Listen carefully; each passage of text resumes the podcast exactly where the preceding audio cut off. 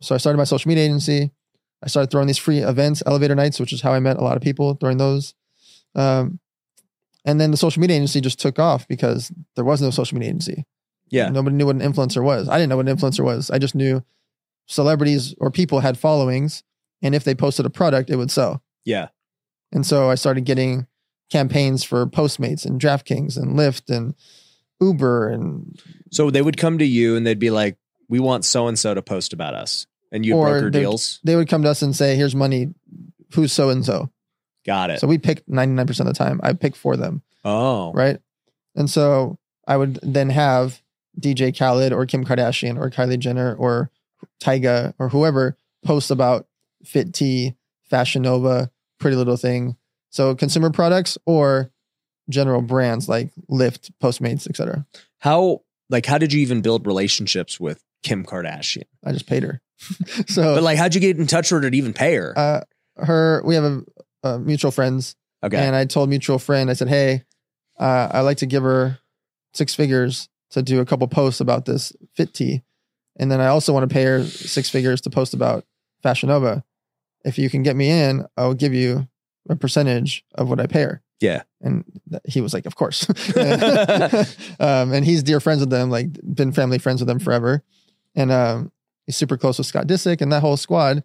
And so he drove me over there to Kris Jenner's house, and we sat in the living room and I brought actual cash with me and like ready Cash to money. and I just to showcase it wasn't enough to pay for the whole thing, but I was like, I just want to show you how serious I am.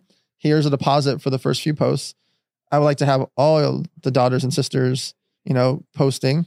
And so I'm happy to spend six figures each with each girl. And so then I met with them again, and obviously it's checks and wires after that. Uh, and it's been that relationship. Like I don't hang out with them. I just pay them and I try to get them to charity events and things like that. But I they know if I call them, I'm gonna pay them the same day. If I say, Hey, will you post for this sugar bear hair or fit tea or fashion nova and all these brands that I brought them, I was gonna get them paid right away within Yeah. 24 hours. Well, I think back then too, these influencers didn't really have their own businesses and companies. And Mhm. so I would imagine most of their revenue was from that. And then eventually Kim and Kylie realized like we might as well just start our own thing, dude. Right. They're, they're if they're making if they're paying us this much, how much could we be making doing Right. our own thing? And they'll still do endorsement deals. If you look at Kylie, she's doing a deal with Glow Water. Like Glow Water is a guy named Kev who owns a big toy company. And it's a multi-million dollar deal and she has equity, et cetera. But like Glow Water, she has to she's posting it every single month. Got it. So, but she's got equity also, not just cash. Exactly. Right? Multi-million dollars in cash, but also equity. And so if someone wants to go pay a Kim Kardashian now, it's much different now when she's got skims. She's a bazillionaire. Um, the rates very, very high, and they have to protect their brand. Yeah. So they be very picky about who they work with. Um, but for the most part, most celebrities, influencers don't have a product. And so for them, they're not going to turn down 10 grand, 50 grand, 100 grand, 200 grand, et cetera. Why would they?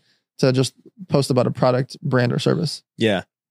So with that being said, you you kind of start pioneering this this space of paying celebrities for advertising. At that point, all these advertisers were just paying the traditional ways of commercials and Right. billboards and magazines and whatever. Um how long were you doing that for? This is over a decade ago. I mean, this is like when people were, I was paying for tweets. Yeah. Instagram wasn't even a thing. Yeah. Instagram was just getting started. And so I was paying for Facebook posts. And as platforms started coming up, I would pay for Snapchat posts. As new platforms would arise or get traction, I would pay them for either cross platform posts or platform specific posts for that celebrity influencer. But keep in mind, I was also paying a lot of fitness influencers, a lot of personal trainers, a lot of chefs, a lot of moms, moms with 100,000 followers. I was paying a lot of them. Like I was paying a lot of a lot of Instagram girls, like models. Yeah. I pay 3,500 Instagram girls alone. I have W9, 3,500 Instagram girls. That's crazy. It's like chasing cats to get them to fill out W9s because, it's, um, but it's it's worth it for them. You know, getting 500 bucks, thousand bucks, two grand, five grand, ten grand, whatever it is, based on their following to post about a product. It makes perfect sense for them to post about a dress, a bikini, a tea product, a hair product, etc. Um, everyone wins in the situation. Yeah. So, with these influencers and everything, h- how has the landscape evolved the last decade? So back then there was thousands of influencers. Now there are millions of influencers, and there's technically tens of millions of influencers, if not more, if you count micros. And so that makes it different because everyone feels like they're an influencer, and theoretically they all are. You could have ten thousand followers and be an influencer, because if people will make a purchasing decision or take an action because of you, you are an influencer. So a mom with 4,000 followers is technically an influencer. Yeah. So that changes things a lot because brands know that they could pay 300 moms, 300 models, 300 personal trainers for the same price as like one celebrity post, Mm-hmm. right? Spend the same hundred grand and get literally a thousand people posting about your brand, brand product or service. That is powerful. And you're not gambling on one celebrity influencer that's going to do a post. diversified. Yes. And those thousand influencers that you pay of different sizes, they're going to care because you're paying them 500 bucks, a thousand bucks, whatever. So the landscape has changed a lot in that regard that five years ago, there wasn't a ton of moms and fitness influencers and things like that. They were there, but it wasn't at the scale that it is now. Yeah. So it seems like the bigger influencers get hurt by this. Yes. So they have uh, they have priced them priced themselves out where a brand product or service it's just too expensive. It's too much of a risk. Yeah. And so, do they still do it? Of course they do, because they want to have the attachment to the celebrity or large influencer. But from a financial perspective, it's safer to get hundreds of influencers or thousands of influencers to post something. Yeah. What did you think about TikTok when you, it first came out? So, it's really rare for a new social media platform to come up Yeah. because hundreds and hundreds have tried, hundreds of hundreds have faded away, right? None of them have ever scratched the surface. This one was interesting because they bought Musical.ly, which was doing well as a short form dance content app, kind of like Vine. And so Vine was the one of the few that could have gone on to become big, except with the, you know, the meltdown that they had. Uh, but if you really think about it, there's only been the main seven platforms the last decade. Lots of other brands try to pop up, none of them have a chance. When they bought Musical.ly, this is a multi bazillion dollar company out of Asia. When they bought Musical.ly and converted it over to TikTok, it's called, the parent company is called ByteDance. They have a huge amount of capital, huge amount of infrastructure, and they already have a solid base of people that are on the platform. And so, what was smart was TikTok was originally making people, uh, helping people go fam- go viral, go famous.